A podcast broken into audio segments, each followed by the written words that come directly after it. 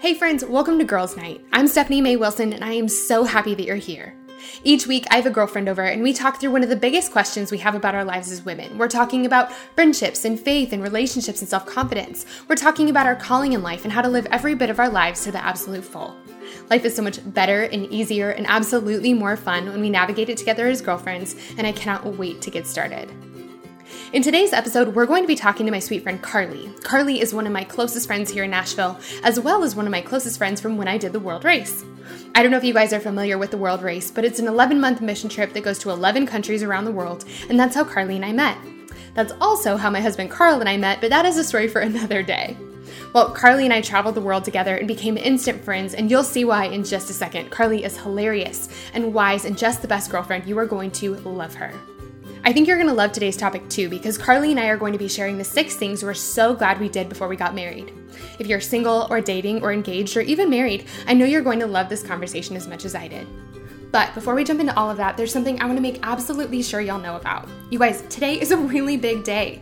Doors to my course, Make the Most of Your Single Life, just opened up, like 10 minutes ago. They are officially open, and I would love for you to join us. You can find out all about it at loveyoursinglelife.com or through the link in my Instagram profile. I'm at Esme Wilson over on Instagram. And the website will tell you all about the course, and you can even sign up there too. You guys, if you haven't heard about the course yet, here are just a few of the things we talk about in it.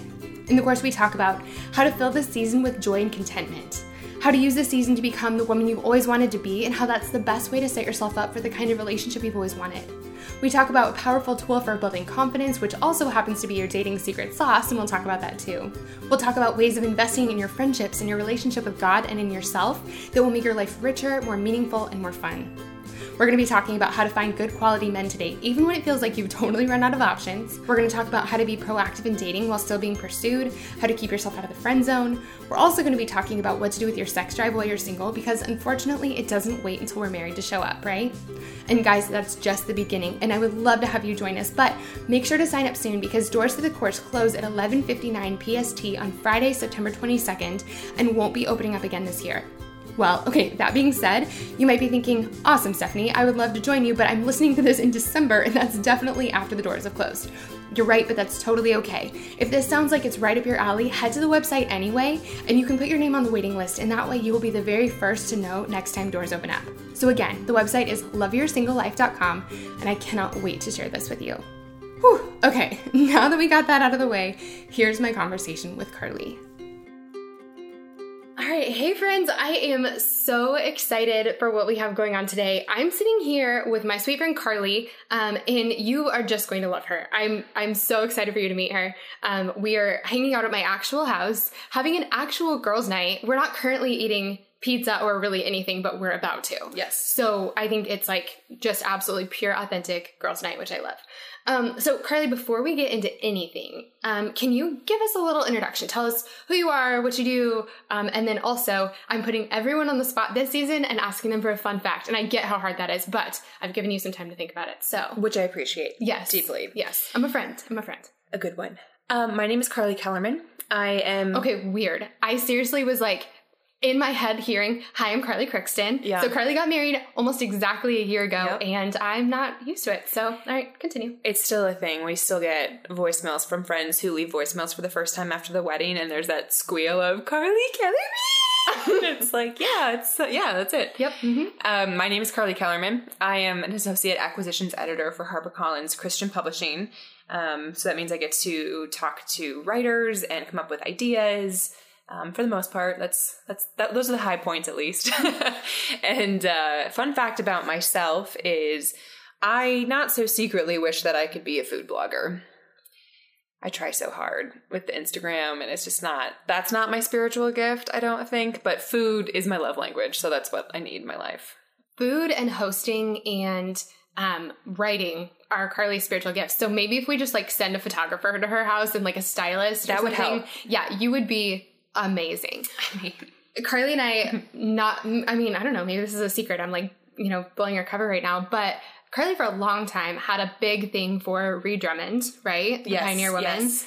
And I don't know if that's still a thing, but you have recommended some amazing cook- cookbooks to me. One of the best ones, Smitten Kitchen. oh, Like, there is not a fail in Smitten Kitchen. no, okay. And so I actually truth be told, haven't made more than one recipe. And no, no, no, maybe two. Uh, no, I think probably just one. Um, because I'm more of like a food peruser. I'm Mm-hmm. Sure. a food fan. Sure. In my head, I think I'm a great cook, and I think I want to be a great cook. Mostly, I just like other people to cook for me Mm-hmm. and to read about food. But anyway, um, I there's there's a recipe in Smitten Kitchen. It's the bourbon ball one, like or the Yeah, peach. the peach. The, wasn't it? Was it a peach or a pear? It's a peach. Okay, yes, you've but made you this for me. Also do it a peach. It's like okay, so yes, I remember this. It's I a rem- showstopper. It's a showstopper, and I remember having you over to my house, and I managed to make dinner without burning anything down. And I made those like peach bourbon Yeah. ball things. You like cut a peach in half and put like butter and sugar, brown sugar and stuff in it, and then you wrap it in dough. It's the best thing ever. And I mean, the second I heard Carly like food moan a little, like mm, like I just I I won that day. Oh, like yeah. I was the winner, especially because you're so good at this. well, and I think that I was the winner there, which is the true testament to a good meal. there it is. It is. There it is. Um, Chrissy Teigen's cookbook, Cravings, is everything. You made me really great. To, um, what's it called? Lettuce, Lettuce wraps. wraps, yeah. so good. That one's really good. Danielle Walker's Celebration. Now that's all paleo, gluten free, etc., etc. But you would never know it. It's so delicious. Everything is so good. And then my two favorite food bloggers, real quick. Give me some oven. Yes, Ali Ebright. Uh, she just got married. Ali, what is it now? Martin. Martin. Ali Martin. Well done. Well done. And uh it's like her her barbacoa recipe, her salsa recipe I think is 12% of the reason why Jesse proposed to me. So Done. so she's awesome. And then Pinch of Yum um, by Bjorn and Lindsay Momstrom, I think. Okay. They they have great recipes too. So always my my genuine life question is no, but seriously, what are we eating for dinner? So Uh, you ask that with excitement. I ask at that breakfast, With, like I, I would ask that for with excitement if someone else was cooking for me. But I swear, by the end of the day, I said this yesterday. I was like, why don't we still live with our moms? Like, I Oh. just don't understand Yeah. why why one either me or Carl is responsible for making dinner at the end of the day. I just am so confused, and it's just a surprise. Uh, like an unwelcome surprise that we have to eat every day. I'm just so confused. Why isn't someone here to cook for us? Um, which makes me sound so lazy, but that's fine. Um, okay, so I love that fun fact, Car. Um, and I'm so glad you guys get to meet her because Carly is one of my closest friends, one of my favorite people. Um, we've actually been friends for I think six years now. It's possible. Yeah, Do some no, quick math. that's true. Is it six? it's six. Okay, so the reason that Carly and I met was because we did a mission trip called the World Race together, Mm-hmm. um, where we went to 11 countries in 11 months, which is funny if you know us because one, we did great. Two, we're We would- not like camping people. No, Like, we would definitely be voted least likely to rough it. Yes. If given, if left to our own devices. Yes. Like, I think camping is the holiday inn, you know? Yeah, Yeah. yeah, yeah, yeah. Um, I yes, absolutely. And so, um, but we did it, and we were great at it. We thrived, I would say. Mm-hmm. Um, but I feel like part of the reason, maybe that was part of the reason we bonded at first, because we met at um, so like maybe a month before you go, you go to this training camp thing where it's basically like adult summer camp in the woods, where you are learning about like all the things you kind of need to know before you go. It, I mean, it is. And Car, can you um like talk about our first sleepover? Like, I think that Yeah. was that was the beginning of our friendship. Yeah. So one night in preparation, um, and to help us train our expectation levels for the inevitable lost luggage situation, they had everybody put their gear and their packs on two different tarps, and then they just hauled the tarp away. They And- didn't tell you why either. They're just like, okay, put the Choose one. here. Yeah. And then Yeah. one of the tarps got taken away. yeah exactly right. so so my my luggage was taken luggage i use the term loosely um Basically everything my you backpack had. and and stephanie's wasn't so i turned and i was like can i bunk with you and she was like yeah i have a really fluffy bed pad and i have a unicorn pillow pad It and was a a bright pink hippo. it was a hippo pillow pad and Yes. in her defense, she brought it with her on the trip, and I was so bitter I did not bring my Pillow Pet Moose, Patagonia, like every time I saw Rainbow Blessings, or what was his name? Henry, someone else had rainbow blessings. Oh. Mine was Henry the hippo, but it was better. really comfy to sleep on. It was actually great. So Yeah. highly recommend. So, anyway, all that to say, we crammed into a little two person tent together, and it was just one of the sweetest, like, I'm Carly, these are my dreams. What are yours? And Stephanie's like, I have these dreams. And she told me about the lipstick gospel that very night. I told her about Shauna Niequist and cold tangerines. And we it was definitely one of those stepbrothers moments where it was like, did we just become best friends? we totally did. So We totally did. It was the best. Um, and it turns out that exercise was really great for me and two other girls because on our very first leg of the trip, Yeah. flying from New York to we, we had a layover in Poland, but it was on that leg. We're going to Romania. Um, my luggage was lost. And so everything that I had spent like six months meticulously packing was lost all in the span of a 12 hour flight. Yeah, bye. And yeah. And so for two weeks, one, I didn't know I was going to get any of it back. Um, I did, but it was about two weeks. So for those two weeks, I made great friends with everyone who's with me because they had to loan me like everything but underwear, which I had geniusly, that's not a word, but we're going with it, geniusly packed in my day pack. So I had underwear, All but of it? uh, enough. Enough. Enough. There was lots of laundry done, but Yeah. yes, absolutely. All right. Um, so that's how Carly and I became friends. Really glad we talked about that. Mhm. Um, but the other thing, Car, that I don't think you know, because I don't know if I've told you this, is that you and our other friend Casey are actually the reason that I'm doing this podcast. really? Did you not? I didn't tell you that. So of course, No. What that. do you? Why? How? Okay, so um, about I have no idea how long ago. We'll say maybe maybe a year, maybe a year ago. Um, Carl was out of town, and Carly and Casey came over for like a gr- like good old fashioned sleepover. Oh, it was epic. It was epic. It was one of the best nights. I think we like were in our comfy pants like before you could even like before the door was even closed. Like all Before of the us pizza got there, before we the- were already in pajamas. and the pizza was ordered well before you guys got there. So and Yes. he delivered more than three girls should be able to eat on their own.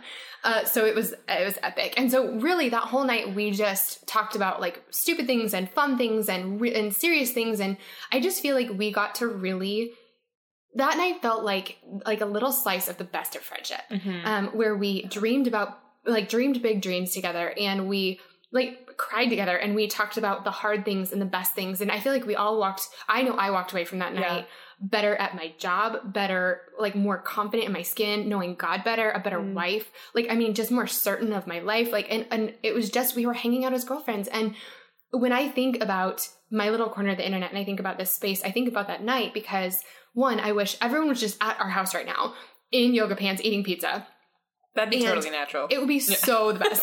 um, maybe a little crowded, yeah, but no, it's worth it's it. Um, and so really, I mean, this podcast to me is the is the next best thing. And so Mhm. really, when I think about what I, the kind of space I want this to be, I want it to be that kind of space where we talk about like you know recipes or or you know where to find the best pair of jeans or I mean just anything we talk about as women, but also like the really important stuff Yeah. and where we walk through it together. And so anytime like really in in thinking about this podcast and dreaming it up my whole heart was to make it as much like that night as possible. Oh my gosh, I love that. So- I think that's beautiful. It's a beautiful vision. So surprise. It was a really special night. It was really special, and I'm so glad you're here. So, okay, so one of the other things that's really fun is that Carly is was one of the bonus video guests for my course, Make the Most of Your Single Life, um, which actually opens today and is open this week. Um, but it was so much fun because Carly came on and talked to us about online dating and dating in general, like really debunking a lot of our fears and myths and misconceptions. And it was so much fun. And I constantly get feedback that that was like one of everyone's favorite videos because you're just so much fun. I'm so popular.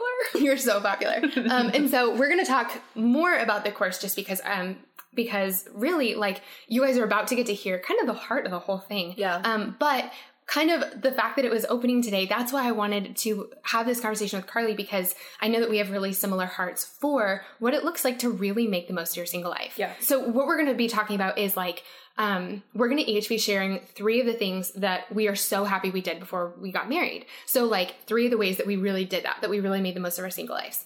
Um, but before we get there, I know that you have a really special empathy for how hard being single can be. Can you Mhm. kind of talk about that in your life a little bit? Yeah. Where I'm from in Michigan, it's a pretty tight knit conservative community. Um, nothing, nothing terribly out of the ordinary or anything, but I mean, we're on our third generation friends from church kind of level. You know what I Mhm. mean?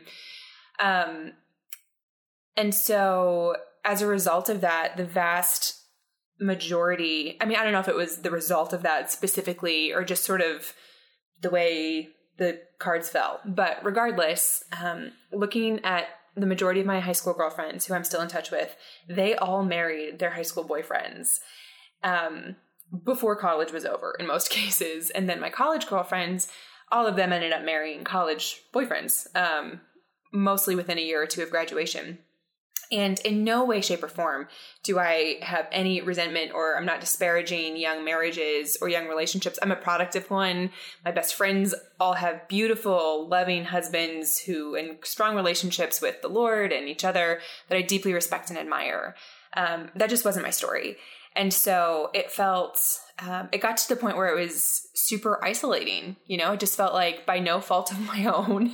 Um, this wasn't happening in the timeline that I always expected it to. I remember having um, a conversation with one of my best friends in college, and I I was like, okay, so at what point in your life, if you're still single, are you just going to be like pissed?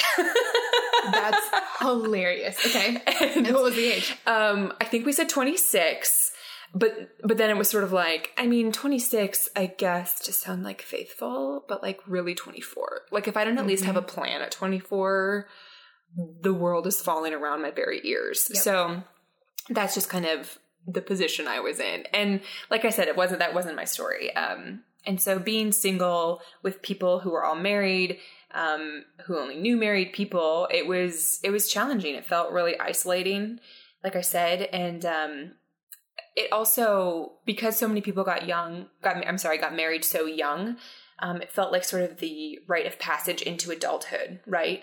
And so by being single longer i felt in this weird prolonged adolescence of some sort even though i was financially independent and living on my own in a different city than my parents um, I, I just felt like everyone looked at me and thought something was missing in my maturity level or like like be, getting a husband was a sign that you had made it spiritually in some way and therefore I hadn't. And you know in retrospect I doubt I highly doubt anybody was looking at me and thinking that. And if they were that's their problem quite frankly. Yep. Um but there was just a lot of pressure that I added to. And it was really hard. Yeah absolutely. Um so kind of in that, you know, I mentioned that you've been married for about a year. Mm-hmm. Can you tell us just a little bit about Jesse um, and um, how, like, well, I don't know if I want you to spoil how you guys met, but just tell, us, tell us a little bit a little bit about Jesse and about marriage so far. Yeah. Well, so I moved from Michigan down to Nashville and I just knew I needed a, a, a, new spot, right? Like I had really run life out up in Grand Rapids and it was just to the point where it was like I was spinning my wheels professionally, relationally. I just I needed a shift. And so Nashville was that and um, immensely more. It was just one of the greatest gifts and love stories of my life. Like the Lord was so so faithful. Oh, just it's it's just my favorite story. And so when I got here, I was like, okay, I have been like hitting my head against brick walls trying to make things work in relationships and I'm just to chill out. Like, I'm gonna just take a chill pill, okay? And I had been through all the online dating up north and was like, not for me. And so I made it about, what would you say, like three weeks? Maybe. Not even, no. probably like yeah, 10 days. Okay.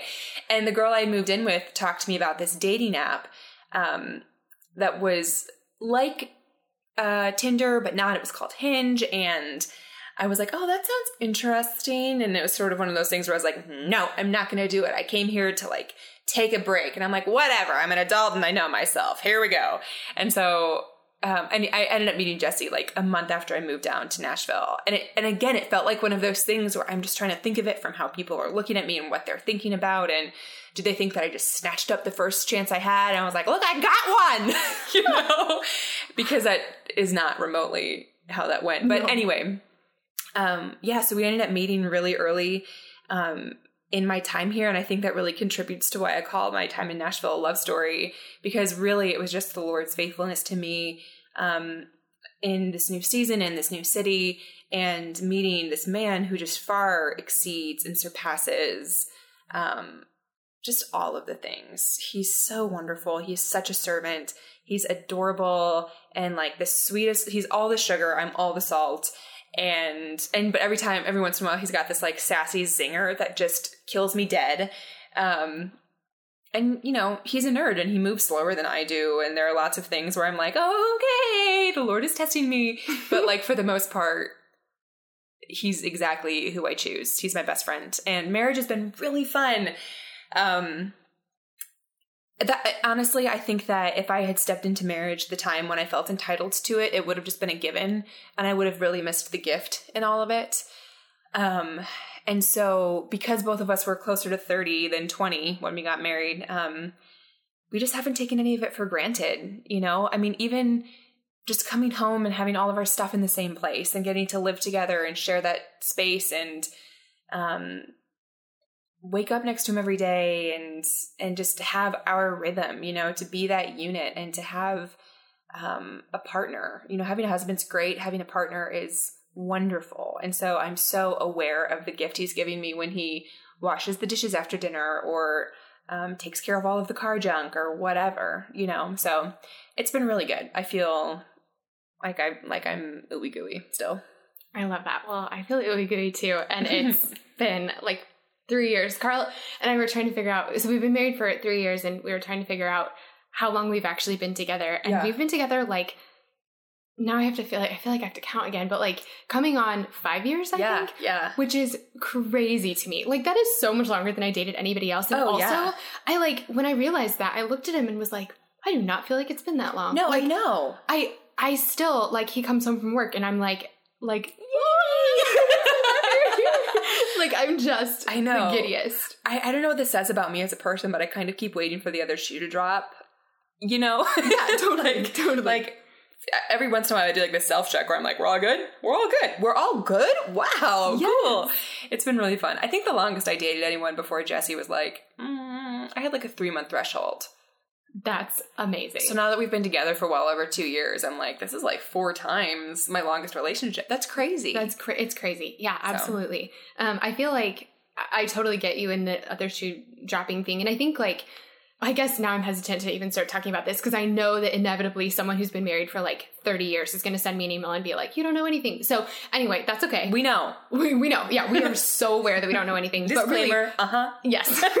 yes. Disclaimer, we're so yeah, we're totally aware.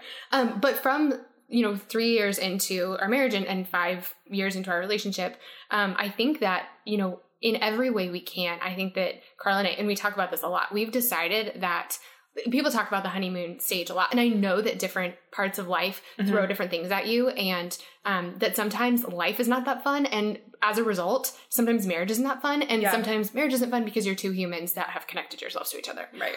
But I think that uh, I think people say that thing about like waiting until the honeymoon phase is over or whatever. And I think that just with everything we have, we've just decided that's not a real thing Yeah. because 5 years in like like I'm absolutely more head over heels for him than I have ever been in my life. Yeah, absolutely. And I just I think that that's like the goal, you know, is for it to get better, not get worse. And yeah. so that's my goal. yeah, absolutely. I love Well, it. so I love that you said that the fact that you guys didn't get married until like closer to 30 than closer to 20 made you appreciate it more. Yeah. And I know for me, like if I had gotten married when I felt entitled to, which was like totally way younger than it actually happened, I think my marriage would have been a mess. Right. Like an absolute mess. Um, I, I felt like um, and it's nothing about the age necessarily. I think that's why it's so beautiful that God has our stories to be like so woven so differently that it's not necessarily about the age. It's about where you are and who you are and what Yeah. you need and what he has prepared for you. And I know that, um, I know that for me, like being single was really hard. And a lot of times it felt like sitting in the waiting room for like the party or something, or, um, it felt like, um, I, I think it was it, part of what's so frustrating about it is that there's no deadline that you can see Right. and it's so out of your hands like you, i mean and, and and part of that's not true like part of it is you do have more say in it than than sometimes i think we imagine and um, we can talk about that we'll definitely talk about that a little bit and and that's something you talk about a lot in in the course yeah. um, so we do have some say, like we have some things we can do to set us up for it well. But in some ways, you don't really know when this is going to happen. It's sort of this like um, intangible thing. Th- There's sort of a deadline. It's it's like running a race and you don't know how far away. yeah. It's like a finish fire line drill. is. Yes. Like you know it's gonna happen sometime on Tuesday, but you never know when. Yes, and so Yeah. you're always kind of like on edge and it feels like it's taking forever. And so I think that somewhere along the line in my single life, um, I think I had just kind of a moment of clarity where I realized that this season of my life, however long it lasts, Mhm. is in a really important season of my whole life. Yeah. Like, regardless of when I get married, you know, when I was single, I was, you know, in my teens, obviously, and, and 20s.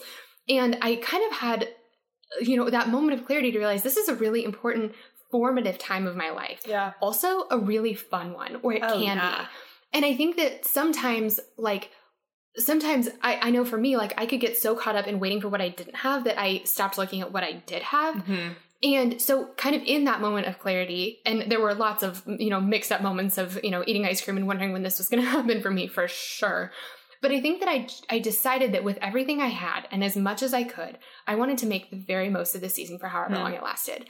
Part of it because missing your 20s sucks. Like, that is the saddest thing because this is, it is such a formative time of your career and your faith and your friendships and such a time for adventure. And I mean, there are just so many things that get formed in us Yeah. when we're in our 20s. But I think I also somehow could see a little bit, like, um, just a, a- like a tiny faint, faint image in the distance of the idea that if I really made the most of this season, it not only would it make my life better, you know, because when, when I would look back at my 20s, I would know I really made the most of it. But I think I could also see that if I really dug in in this season, that it would make my life, it would, it would probably, I was thinking, set me up to meet someone really great Yeah. and to be in a good place to be in a healthy relationship once I got there. I kind of thought that if I made the most of my single life, it would make me. I, I hesitate to say this because it sounds weird, but like more attractive. Oh, like Totally. it, like come time. Well, because you would be more self assured and interesting and well rounded. I mean, all of those things that grow you as an individual, I think, invite others in more and more. And so you're attractive to everybody, not just the potential boyfriend slash future husband, but new girlfriends and opportunities, work related, volunteer related, um, mentor related. I mean, there are so many there are so many pieces to that. And I remember thinking something similar um, in one of those wallowy, like, I'm doomed kind of moments, Yes. thinking, you know, okay, so three years ago, this is where I was in life. And it's so wildly different than where I am right now. And so I would imagine then that three years from now, given this trajectory, things are going to be wildly different again. And so if that includes a partner at that time, then three years more of being single compared to the rest of my life of being married, it's nothing. It's a drop in the bucket, you know? Totally. And so, like, what if I don't get married until I'm 30 or 35? Well, then I hope you didn't sit around waiting because there's so much to see and do and experience, and it can be weird and awkward and sad sometimes on your own, but it, it's overwhelmingly good. Yes, absolutely. Yeah. And I think that the other thing is like in talking about how how really good our marriages it, our marriages are. Um, you know, from again, like we're very we're, we're totally the beginning, but that's okay. Like Yeah, just we, the little babes. yeah, we're able to, you know, speak for, about the beginning because that's where we are. but so, I mean, the beginning has been so good in our, and I think both of our transitions into marriage have been really good. And I credit so much of that to the work that we each did in our mm-hmm. single lives and also our husbands. Like, Yeah, I know that if I married Carl earlier, like he totally wouldn't be who he is now. Oh yeah. know? If if Jesse and I had met in high school, we laugh all the time because it's like, um, LOL, no. Like, Absolutely. that wouldn't have worked. Absolutely. Um, so I um I I when I think about if Carl and I had met in college, I mean it's like debaucherous and also I think I think that I probably like I can picture myself like sitting in my sorority house like waiting for him to call and him not calling. Yeah. Like I think that that totally I feel like it would have been so fun. It would have been like a solar flare that had absolutely no chance of lasting more than 30 seconds. yes. Yeah. That is so it. Yeah, we would have like totally hit it off for yeah about 30 seconds and Yeah. then just both been too much of a mess to make a relationship work. You know, so praise God for the 20s. I know exactly. well, so and so that's really what I want to talk about is just um I think that when we make the most of our single lives, we're living our lives to the absolute full. We get one. We get one life. And so why wouldn't we want no matter what the circumstances are, why wouldn't we want to make it the most of it? Two, like um, it sets us up so much better to meet someone really great and be in a great place when we're there and be so so captivating by that like when that happens and it sets us up well for a really great marriage and just a really great life and so i want to talk about just the th- like you know we each kind of brought our little things um, that we're happy that we did while we were um, while we were single. And I'm really excited to talk through them because the things that we did in our lives, the thing I love about this is that the things that have really set us up well for success are totally repeatable. Mm-hmm. Oh, yeah. Absolutely. So, um, Carly, your first one um, is that you traveled. Um, traveling the world was something I always, always dreamed of, but it just never seemed attainable in real life. And so the world race gave us an opportunity to step out of that zone and out of responsibility for a whole year and and get to pursue that passion. But I think it's so important to know that when we say traveling, we're saying passion and not just some big grand trip abroad. Like one of the things I started doing in that season, right before we left for the world race, actually, I had like zero dollars. I just mm-hmm. graduated college. I was working as a cashier and trying to save money um, as much as I could so that I could do fun extracurriculars when we were abroad. And so one of my best friends and her boyfriend at the time, now husband, who I just adore, they lived in Cincinnati and they said, listen, get yourself down here and we'll take care of everything for the weekend and just come hang out. And I was driving this 1998 Park Ave, this big maroon Buick. And his name was Marvin Richard, and I loved Marvin Richard. And he just like sucked down the gas. I mean, it was kind of a problem. So it was like not an inexpensive journey, we'll say um, relatively speaking. But I got down there and it was so fun. We had so much fun. We just walked around a farmer's market and we went and made dinner together. And we ended up going and seeing Captain America, the first Avenger. Okay, listen, Marvel movies are like a big deal to me, which um, I love them. And so we, there was, and the only reason we went and saw it, because I didn't know I loved them yet, the only reason we went and saw that one was because there was no, nothing else good playing. And so we had some time to kill. So we went to a bar, had a drink, and then went to see this movie. And it was so fun. And so that has started a tradition now where every time a new Marvel movie is released, Jake and Alyssa and me and now Jesse travel to either Cincinnati or Grand Rapids or Nashville or wherever the other is. We make a whole weekend of it. And we see the movie at some point. We always go to the bar and have a drink beforehand. But it's just this way of investing in new people, getting to new, new know new areas, and it's it doesn't have to be big or expensive. It's a weekend trip to Cincinnati for the love, you know? totally. And so I just I just think it's so special and important to say like what is my passion? how, how do I make this a reality in this season? And the reality is, is my passion is people. It's always been people. And so doing what you can to get to the place, to be with the person, it's worth it. And I think it just makes you a stronger friend. Um, I think it makes the relationship stronger. It teaches you how to invest and how to sacrifice for the people that you love, all of which are skills that are beyond important for life with a husband, with, with babies eventually, I would assume.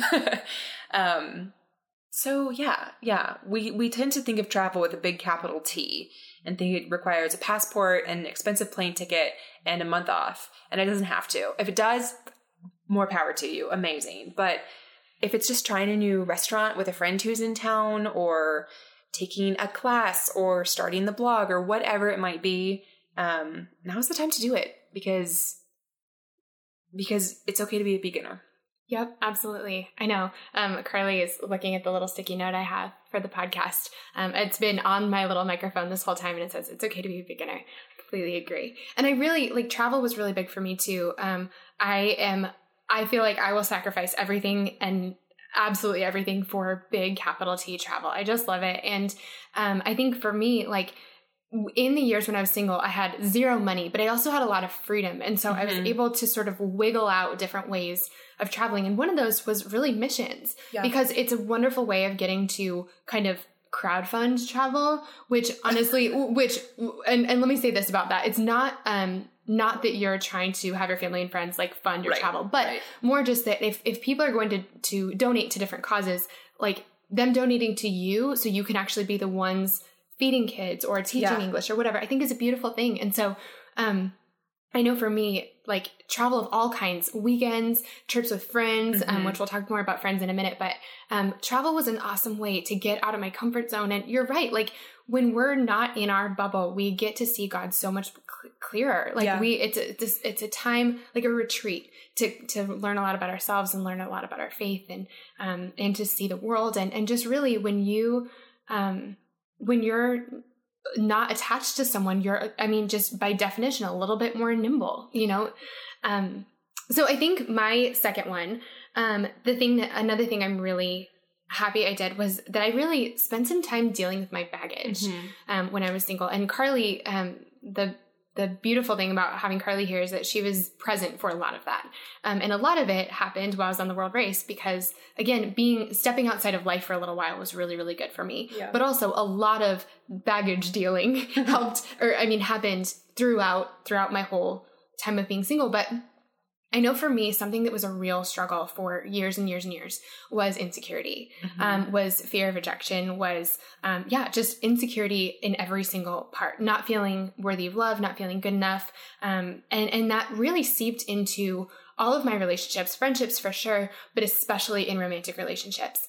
And when I look back at so many of my relationships along the way, I can see that while they didn't work out for a, a great many reasons, a, a large part that I played in it because you know it's always it's a tango. It's you know there's each person brings you know things to the table and, and it doesn't work for a million different reasons. But a lot of the things I brought to the table, um, a lot of the the the hard things that I brought was was insecurity, um, and it was fear that the person was going to leave or um, worry about you know how they felt about it. Like I just never felt like I could be secure in the relationship.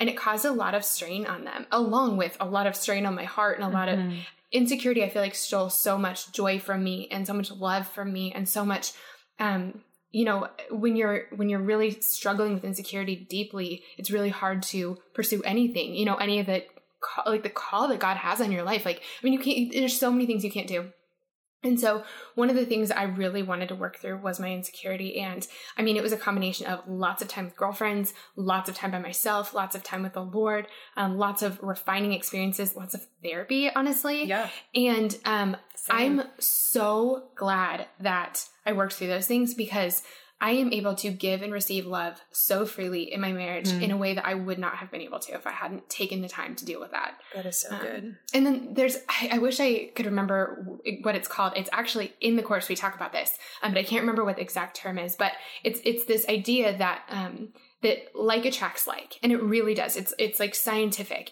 um, in in relationships. And so the healthier we are, the healthier people we attract. So the healthier we are, healthier person we're going to find, and Yeah. the healthier healthier our relationship is going to be. And so really taking the time to get healthy in my heart and my soul was was just so key in my single life and really has has set Carl and I up for marriage in a way I just I'm so grateful for it. Yeah, absolutely.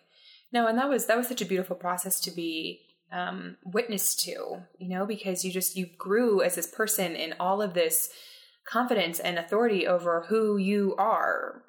I, I will never forget when I told you in what where were we Vietnam, Yes. um, and you were really you were feeling all of these things, and I just said stuff, but feelings aren't always true. And you sat up in the bed in the hostel, and you closed your eyes, and you put your hands out in front of you like you were feeling for a light switch, and you go, "Wait, say that again, slower."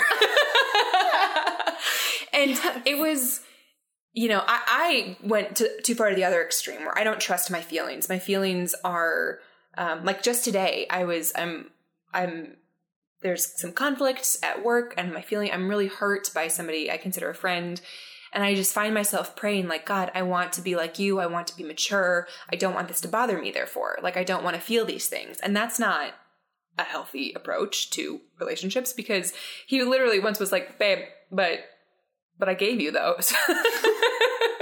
Yes. but take them back.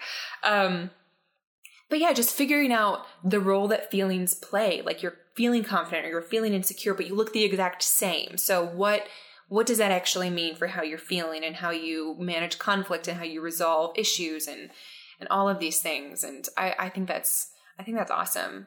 I think that's something that I had to work through before I got married was um, I'm a very image driven person. If you know the Enneagram, I am a three wing two titled the Charmer, and I take it to heart. I love it.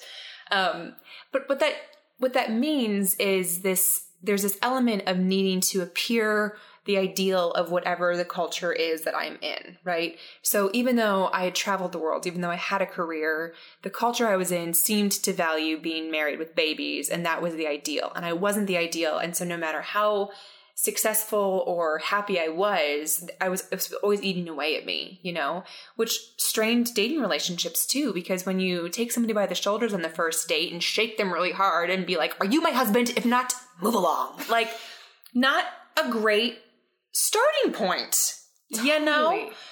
I never literally did that, but there was that level of pressure that we were creating, you know? It's really hard to date under that kind of pressure. Yeah, it's not fun. So, um, moving once again, I feel like I just felt everything relax a little bit and say, like we said, the world is so big. We're going to be okay. And there's time and there's space to figure this out. And, and I think it just was much more conducive to actually being in a healthy place to meet a healthy person. Oh, I love that. Um, okay, so your third one, and you've talked about this a little bit, but I'm excited to hear just a little bit more from you on it. Um, the third thing that you're, well, I guess the second thing, Yeah. um, it's the third, third thing in our list, but it's the second thing um, that you're really happy you did while you were single is that you struck out on your own. Yeah. Yeah. So when when we got back from the world race, I'll never forget my one of my best friends, Amanda, moved back to Colorado to be with her family. And she's a registered nurse and thought, well, I'll just I'll get a nursing job out there and figure my next move out after that. Well, it just wasn't working. She wasn't getting the types of jobs that she was looking for. The hospitals were really tight to get into. And so she ended up being a barista at Starbucks. She's an actual registered nurse and she was working at Starbucks and she loved it. She's got the best attitude in the world, but still, she wanted to be a nurse. She's so passionate about helping people and caring.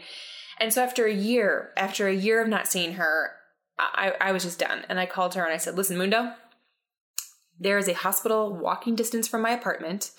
The cost of living here is dirt cheap, and there are lots of tall boys who love Jesus. So come on over and get you some. And she did. She moved from Colorado to Grand Rapids, Michigan to live with me, and it was so fun. It was just silly. But here's the other thing I watched as this new level of confidence and maturity and this deepened faith just blossomed in Amanda. And and in ways that like by being a little bit distant from everything that she already knew and loved she was able to really step into the best parts of her and work really hard to say this is who i am and this is not who i am. This is a product of my raising versus what i want for my actual life. These are the good pieces of my family that i love and respect and i cannot wait to implement forever. And she had enough distance and space to make those choices and to really put together the most healthy, holy version of herself. And I just remember thinking, I can't do that here. I live, I live, everybody's here. Like I need, I need that space. And so ever since, ever since I saw her do that and just saw that level of independence, I was like, that, I want that. And so, you know, I was, I was in kind of a spot in the last season of Grand Rapids where, like I said, work stuff was kind of hitting a brick wall, relationship stuff was hitting a brick wall and an opportunity opened up in Nashville. And it just seemed like the Lord was really moving in that direction. Steph and Carl had randomly moved here a couple months before. And, and so I knew there was at least a place to land and I had a job lined up. And so I took the leap and it is so exquisitely beautiful and so exquisitely hard. Like I am deeply invested in my family's life back in Michigan. I have the most gorgeous nephews you will literally ever see. And I can't, there aren't words to describe how much I hate being away from them, but how deeply good this is and how much I love being here in Nashville. So it's kind of a challenging dichotomy, but um it was so important. It was so important. And I think too it was really important for me and Jesse to be able to lay the foundation of our relationship and our marriage in a place where we have space from both families. You know, no family is perfect, not mine, not his. And I think that um being really close to everybody would sway me, especially as, like I said, I know that I struggle with needing to fit this ideal. And so it's been really healthy for me to learn to be Jesse's wife. Well, Carly first, daughter of the Lord, Jesse's wife, in a space where I had space. I love that. I think that's so good. Um, okay, so my next one is that I'm so happy that I took time in my single life to invest in my friendships. Um, one thing about it is that we have more time to invest in our friendships when we're single. Um, you and Amanda got to live together. You can't. Well, I mean, you maybe you can, but I mean, you know, there's all kinds. We're going to find a way.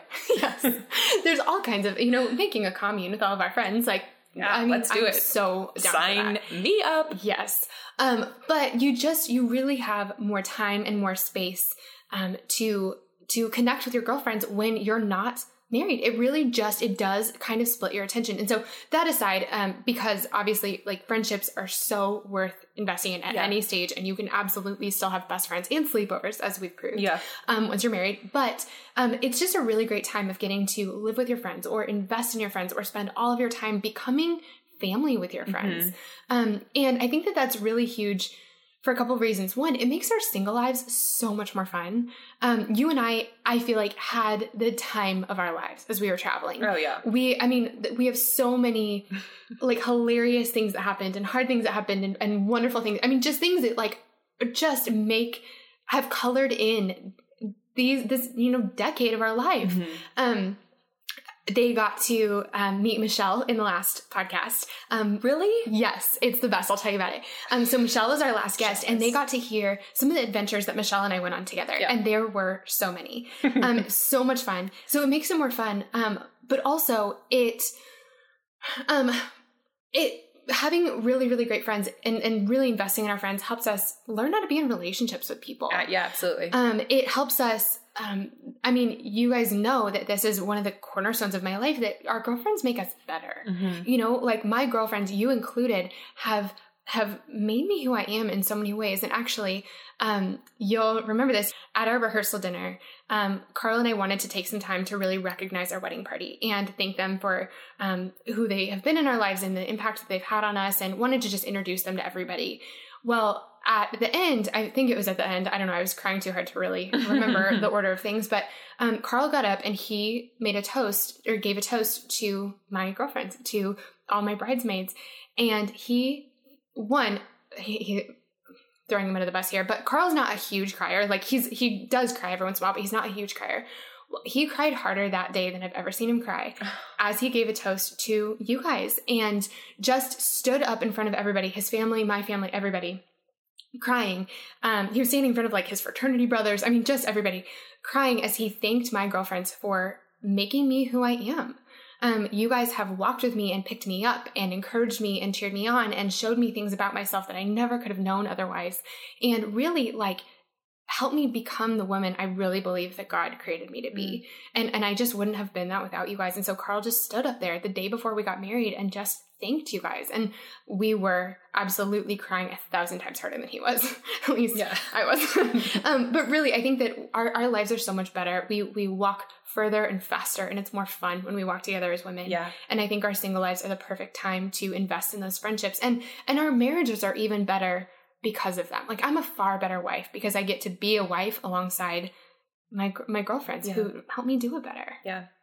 I think plus you get to know, um, like you, I like how you said it's a good, it's good practice for being in a relationship. You know, you learn to deal with people that you know you love, but you just really don't like right now all the time, you know, on the less glossy side of it. And, and I remember too, you know, I dated a lot when I was single, but I was so just free spirited and goofy with my best friend girl Jessie and my best friend Amanda, and we all lived together. Girl Jessie was my best friend in college, and she used to just be Jessie. And then I married a Jessie, and now she has become girl Jessie. Yes. Um, anyway, my sister, my brother in law, like this community that we had up there um, was so fun. And I realized I was never like that around the guys I dated. And I remember Amanda saying, Oh my gosh, when you're with the right person, you're just going to be goofy and laugh and totally yourself. And it's the truest thing ever. And I don't know that I would have known to look for that so specifically if I didn't have people around me saying, This is what I'm seeing, this is what's good, and this is where it can be better, you know? Yes, absolutely. Oh, I love that. Um, okay, so Carly, your next one, speaking of dating, um, is you know something you're really happy you did while you're single was to go on a million blind dates. One you said blind dates, but I think like dates just All of the dates. all the dates. Yeah. So talk about. I feel like there's kind of this perception, Yeah. especially maybe especially in the church where we kind of feel like you're not supposed to date, like you're supposed to find the one person somehow. Oh, exactly. just marry them. So Exactly. talk about that. I yeah, I mean we grew up in the generation where we were kissing dating goodbye. We were signing purity pledges and wearing purity rings from our dads. Um Uh, which I did. You know, that was just what we did, right? And it was all about don't have sex and and don't don't give your heart away and all of these things. And so suddenly you were like so dis you just couldn't trust anyone. You're like, "Wait, who are you? What is that? Put that down. Don't touch that." you know, like Totally. it was it just became this really scary over pressurized thing, right? Where it's like, don't agree to have coffee with him and leave him on unless you know he is the one. And like Stephanie said, how exactly are we supposed to know that? Yeah, so it, it got to the point where I was like, look, you know how they say that if ever you're given the opportunity to interview for a job, you should always take the interview. Even if you don't think you're particularly interested in the job, you never know who you might meet there. And it's always great to have the experience and the impression. Okay. That's kind of my approach on dating. um, especially online dating, where like if you're both swipe right or left or whichever way we're swiping these days, um, there's obviously a mutual attraction or at least an interest, right? You both know why you're there. And so if you talk for a little bit and you're like, okay, you don't seem A, like a serial psychopath, B, totally boring, and C, we align on like the basic tenets of who we might be, and one of you drums up the courage to ask the other out, then you go out. And like it's a few hours of your life, it's fine. And actually, the worse the date is, the better it will be later on. They're like a fine wine. They just age and the stories get better. Your husband might not like hearing them, but it's fine.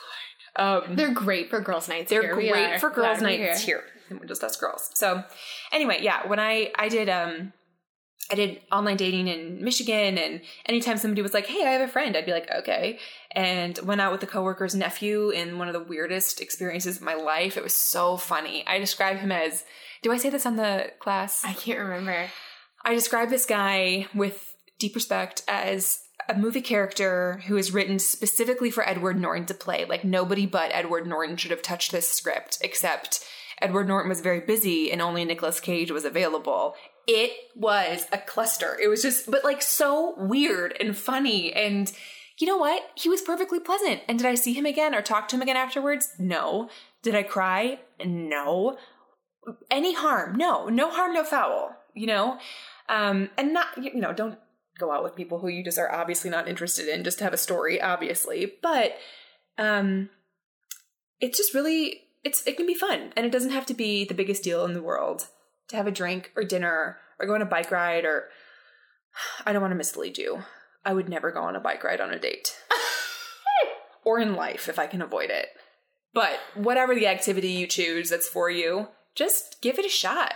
I think that I, I got a message from a girl um, last week who said, you know, I haven't dated much and I'm really uncomfortable dating and even around guys a little bit because Yeah. if you haven't spent a lot of time with with guys, like you don't really know how to interact. And I think that that's really something I've learned from you um, and that I feel like you've been able to speak into really well is the more practice you have, the easier it gets. Yeah, absolutely. Totally. And the, and the other thing is, um, you know, I can look back, um, you know, in the last episode, Michelle and I talked about breakups and, and, you know, the goodness that we've seen through breakups and really the relationships that I've had, you know, that I have leading up to Carl, while I didn't end up, you know, marrying them, I really learned so much about myself and even about God through them. And I learned so much about what I was looking for in a person. Absolutely. And it's practice. Like you don't, you're not born knowing how to be married. Yeah. And I think that through dating people and just the more relationships we're in of all kinds, we learn how to be people connected to people. Yeah.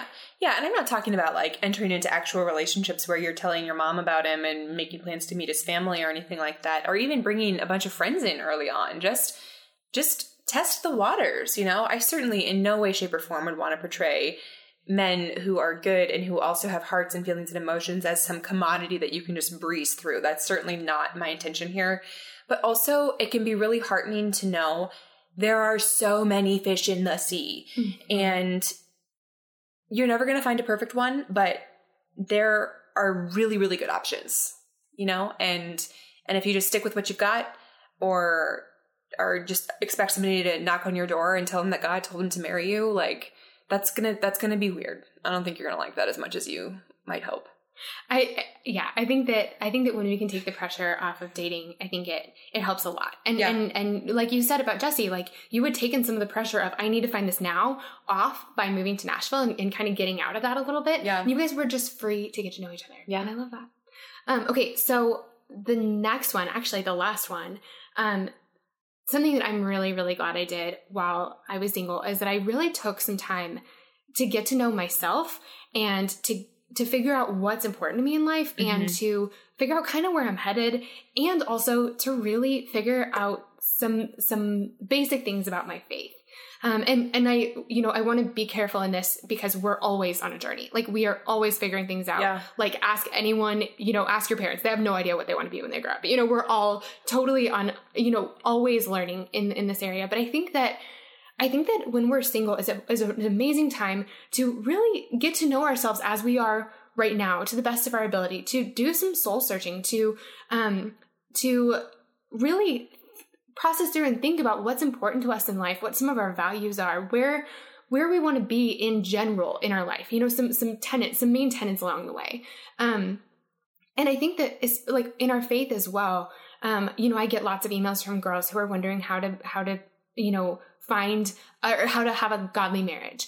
And I think that there are some things you can do. You know, when you're married, you know, going to church together, like talking about your faith. You know, there's some certain, certain Yeah. things you can do, but really the components are, of a godly marriage are two people who love God. Yeah. And that's something that totally happens while you're single. And and that's something that you you explore and dig into when you're single. And um the best analogy I've ever been able to think of, and I, and I've thought a lot about it, um, when it comes to marriage, is that it's kind of like a three-legged race. So when you're getting married to someone, you are tying yourself to them, and Mhm. really, where you go, they go. Where they go, you go.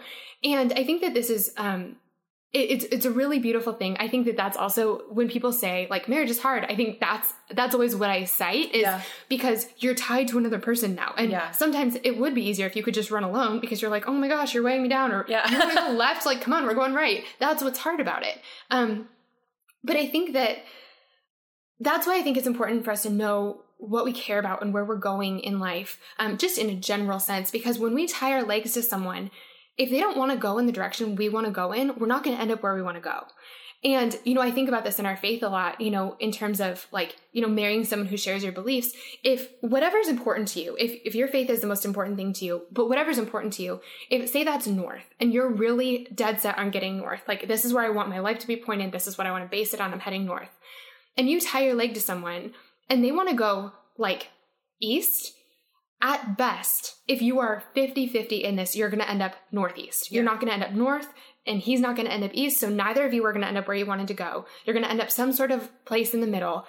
If you end up north and he didn't want to go that way, it's because you dragged him there. And Yeah. that stinks. And at worst, I mean, maybe that's worse. I don't know. But you could end up totally east. And so I think that um, it's really important to know generally, you know, what we want out of life and what things are important to us and what kind of person we're looking for that can sort of match up with us Yeah. on this. Um, because because if we don't know where we're going in just general senses, um, if, if we don't know ourselves well enough to know what we're really looking for, then we're getting in a car with someone and hoping that hoping we like where we end up. Yeah. You know, um, because you really, yeah, yeah, that's kind of I think no, I think that's really that's really astute. And and I remember growing up, we would do we'd fill out like the husband lists, right? Like these are the Mhm. things that I must have in a husband. And one of my girlfriends wrote literally, um, he has to be tan, but he can't get tan by lying out. Like he needs to just maybe throw a football around shirtless. And like that was on her criteria of what a husband was. And spoiler alert, she married a wonderful man, very godly, very strong, very white, but whatever. yes, Anyway, um and the older I got, the more I was like, this is a silly thing. Like I'm looking for something unreal. And so I simplified it down to a lyric from a Trisha Yearwood song excellent. in which she describes Joseph, Jesus' father, as strong and kind and good. Hmm. And I was like, someone who is strong and kind and good, who values um, family and closeness and experiences over toys and a nice warm home to bring people into and generosity. Like those are the things that make my heart beat faster. And and you recognize that. Once you know that is true about yourself it becomes just in, in exceedingly clear in somebody else too. And so you know i'm getting in this car and i don't know where it's going to end up but i'm i know we both want to go there hmm and that's that's been the biggest gift ever and the fact that jesse really loves good food helps also Oh my gosh, yes, absolutely. circle. Um, so I love this, and I'm so glad that we got to talk about this. Me too. If you could go back just kind of my last question. Well, then I have a couple of really fun ones, but my last real question is if you could go back and give yourself some encouragement in the season when you were having the hardest time being single, what would you what would you tell yourself? Like what would you tell yourself to do? My first thought, honestly, is the encouragement of just it is so worth it. And that feels really cliche. Like, he was worth the wait. But it's more than just Jesse. It's not he was worth the wait. It's this life is worth it. It's worth it to love hard and to take risks and to put yourself out there, honestly, you know? And I'd also, I would so badly want to tell 23 year old Carly, like, you have so much time. You have no idea how much time you have. And, and yet how quickly it goes. So chill out on the dudes. Like, it's gonna work out. And just be as present as you possibly can because there's so much good to be had right now. I love that. I love that. Okay. Um, okay, so my last three questions um, are the first one is I would love to hear what God's teaching you these days.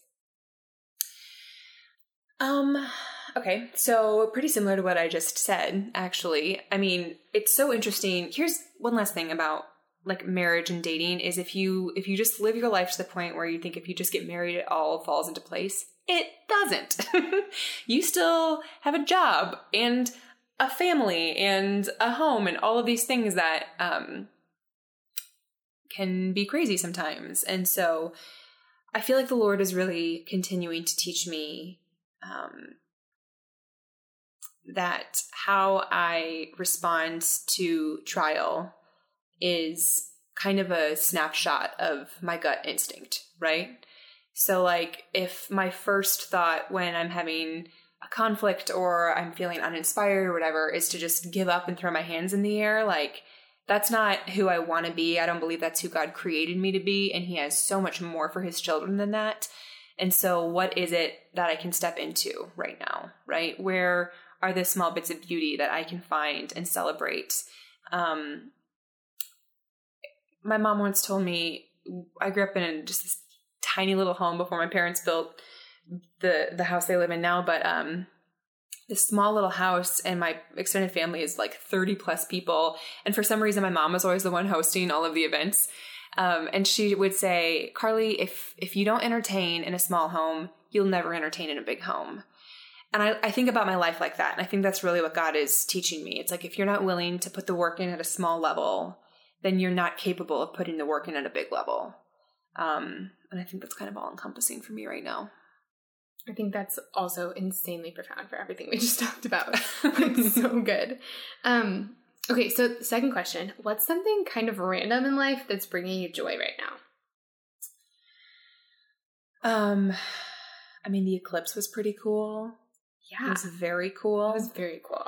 Um, also, I mean, I do more than eat, I swear, but I did make a big batch of gazpacho on Friday and I just put it straight into like to go containers because I knew I would want it for um, afternoon snacks at the office. And so every time I remember I have it, I'm just like, yes. That's amazing. Um, I feel like I had something profound on that thought. I mean, not like like cool, profound, but just like kind of funny. Hmm. But I don't. You can come back to it. Okay. Okay. So the last question is: I would love to know um, who's a woman that is just really inspiring you right now?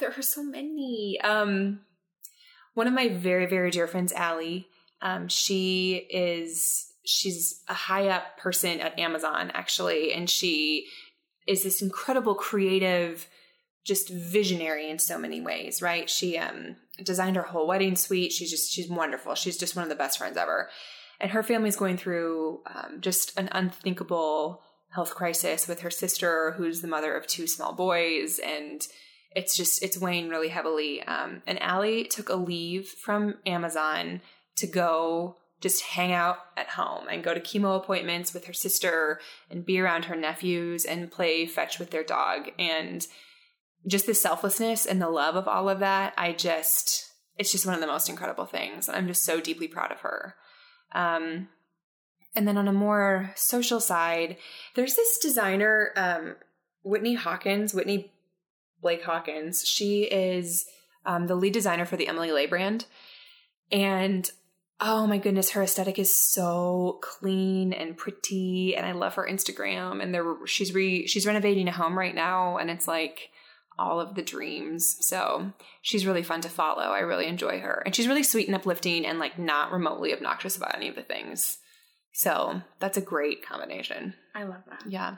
Car, this has been so good and so fun, and I'm so grateful for you, and um, so grateful that you let me pick your brain about this. And um, Always. I just, I just am really grateful for your friendship and grateful for your insight. So thank you for being here. I'm so glad. Thank you for having me. Let's go get dinner. Yeah, okay, let's go get dinner. Guys, isn't Carly amazing? I just love her. I died laughing so many times during our conversation, and I am still thinking about so many of the wise and profound things she said. I am so glad you got to meet her. One thing I did want to mention is that I know I said in the podcast that you got to meet my best friend Michelle in the last episode, and you may be thinking, Stephanie, we met Robin in the last episode, and you're totally right. We had to rearrange the order a little bit, so Michelle is going to be later in the season, but when we get to that episode, you are going to positively love her. Also, I know I mentioned in this episode that my course, Make the Most of Your Single Life, is open right now, and it is. You guys, it's open right now today, and I would just love to have you join us. In the course, I'm going to be teaching you how to make the very most of this season. First, so it's just an awesome season, so you can live the life you want to live as the woman you want to be. But also, like Carly and I talked about in this episode, the things we did while we were single set us up to be ready for marriage. They helped us catch the eye of our sweet husbands, and they set us up so we were in a really great place to be in a really great marriage once the time came. And that's what this course is all about. So, if this sounds like it's up your alley, head to loveyoursinglelife.com. You can learn more about the course there and you can sign up there too. But make sure to do it soon because the course is only open from today, September 18th, until September 22nd, and then after that, it'll be closed for the rest of the year. Now, I said this at the beginning, but I know that some of you may be listening to this episode outside of that window of time, and that's totally fine. If you go to loveyoursinglelife.com, you can still check out the course, and if the doors aren't open, you can go ahead and put your name on the waiting list, which means you'll be the first to know next time doors do open up. But if you're listening to this in real time, make sure to sign up soon because doors are only open for a few days, and we'd just love to have you join us. You guys, thank you so much for listening to today's episode. I cannot tell you how much it means to me to have you here at Girls Night. Before you go, it would mean so much to me if you would do two quick things. The first is to subscribe. Subscribing to the podcast is the best way to make sure you never miss an episode. And it's also a way easier way to listen because it's a, way of sort of bookmarking the podcast. You never have to go looking for it again. Your app will just automatically download the next episode once a new one's released. The other thing that would mean so much to me is if you would take a second to leave a rating and review for the podcast. The way iTunes knows how to suggest this podcast to new people is by the ratings and the reviews. That's how we invite new friends to our girls' night. So, would you do me a huge favor and just take a second to leave a rating and a quick comment about how you like the podcast so far? It would really help us get started. Okay, last thing. I know that Carly and I talked about a lot of books and recipes and just a ton of fun things today on the show. And so if you want to find the links to any of those things, all you have to do is go to my website, stephaniemaywilson.com. For every podcast episode, we're going to have a blog post with the show notes. All of the links will be there for everything we talk about, including a link for Carly's Instagram profile, so you can follow her and so that y'all can be friends. So head on over to stephaniemaywilson.com and you'll find links for everything we talked about today. Okay, friends, that's all I have for you today. Thank you so much again for joining us for Girls Night. Make sure to tune in next week when we'll be talking to my sweet friend Dana Marie. Dana is a singer and a songwriter and a writer and just one of the most inspiring people I've ever met. We're going to be talking about God and His redemption and how to see beauty in the midst of the broken parts of our life. I walked away from our conversation so inspired, and I know you will too. So make sure to join us next week, and we'll see you then.